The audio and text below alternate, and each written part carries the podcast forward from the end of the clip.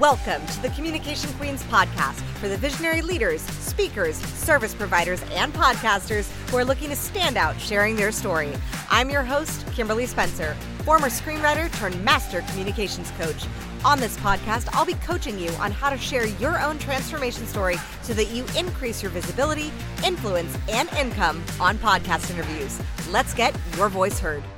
Hello, hello, and welcome back to the Communication Queens podcast. I am your host, Kimberly Spencer, founder of the Communication Queens Agency, and I am so honored to be here with you for another quickie. So let's move forward and do the quickie, right? We're going to do the dang thing. Okay, so again, when will the sexual puns stop? They will not, because here is the reason why. And this is your quickie for today. The two best ways for memory retention one is laughter, and two is sex. So, when you are on a podcast, when you are talking on your own podcast, if you can bring in laughter, maybe even in the form of making yourself laugh, because if you're able to laugh at yourself at like a silly thing that you say or like, you know, I fumble my words sometimes and I could just like joke it off and it's it makes me human, it makes me relatable and people relate to your humanity because they buy from people they know like and trust. And if you can have that moment of laughter or have a sexual pun or relate to something dating wise sexually give a some form of metaphor in the form of relationships we as humans are biologically hardwired to seek that out because we as humans are designed to mate just like other mammals. So when you provide metaphorical information and I'm not saying that your business has to be about sex. If it is, great. You already got a win. You're you're far ahead and above us and on top of us.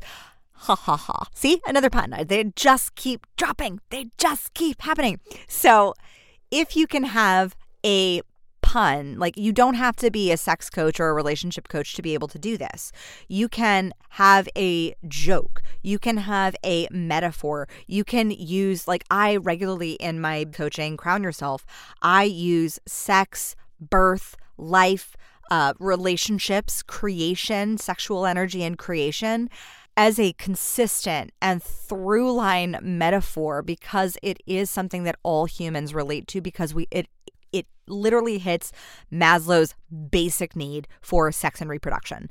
So if you are able to leverage a metaphor in how you're sharing about what it is that you do. If you are, let's say, a business coach and you want to use a metaphor of like sales. So recently I just uh, was pitched very badly about uh, for sales, and I mentioned to this person, I said, Hey, look, I consider sales to be like dating. And basically, by asking if I'm going to be willing to invest on the second text that you send me without knowing whether you're able to meet my needs or who I am or what I do. You're basically like, hey, this is a blind date. And, you know, if this works out, are you willing to marry me? I'm like, uh, no. but because I use that metaphor, I use that metaphor in a conversation. I also will use that in a conversation with a client when we're on their sales strategy call for their Queen Bee coaching package inside of Crown Yourself. So, that ability to leverage a relational example or a sexual example, it will allow for greater memory retention because we as humans are geared, like literally biologically wired, to connect and also to laugh like laughter is is food for the soul and so if you're able to have a pun, make it silly, make it funny. One of my favorite things is when you go to a Brendon Burchard seminar and he makes some he ma- he makes a joke, but it's not really a joke, but it kind of is. And he's like, you know, amping up the crowd when he first comes out. He's like, "Who had a great night last night? Who had who made a new friend? Who had sex last night?" And the whole crowd like laughs and but that is so intentional. He is a masterful speaker and it is intentional because it creates laughter and it also has that sexual connection. So if you can do both in a podcast interview you are golden for having your audience remember that interview and to have your interview stand out. So, I hope this quickie served you today with giving you some inspiration for how you can create a little bit more laughter, a little more fun, and a little sexy time inside of a podcast interview. Again, this also comes with a disclaimer don't be creepy, don't be weird, don't be pushy, don't be t- a taker. No one likes that sort of rapey energy inside a podcast.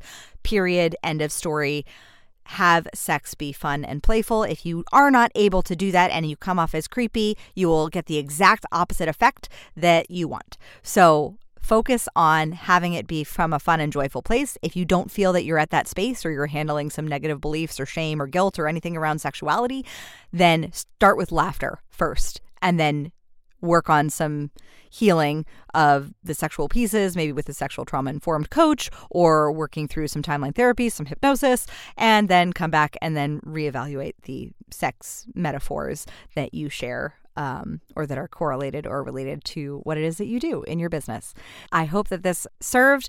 As always, share this with a fellow podcaster or a podcast host that or a fellow you know business owner who's getting on podcasts so that they can have their interviews stand out because your story deserves to be heard and your story has the power to save at least one life. So let's make sure it is memorable because that one person is out there waiting to hear your story so that they can create the change that they want to change, create in their world Thank you so much for listening. If you love this episode, subscribe, leave us a review, and share it with your friends. For more tips on guest podcasting, storytelling, and communication strategies, follow us on social media at Communication Queens Agency and visit us at communicationqueens.com.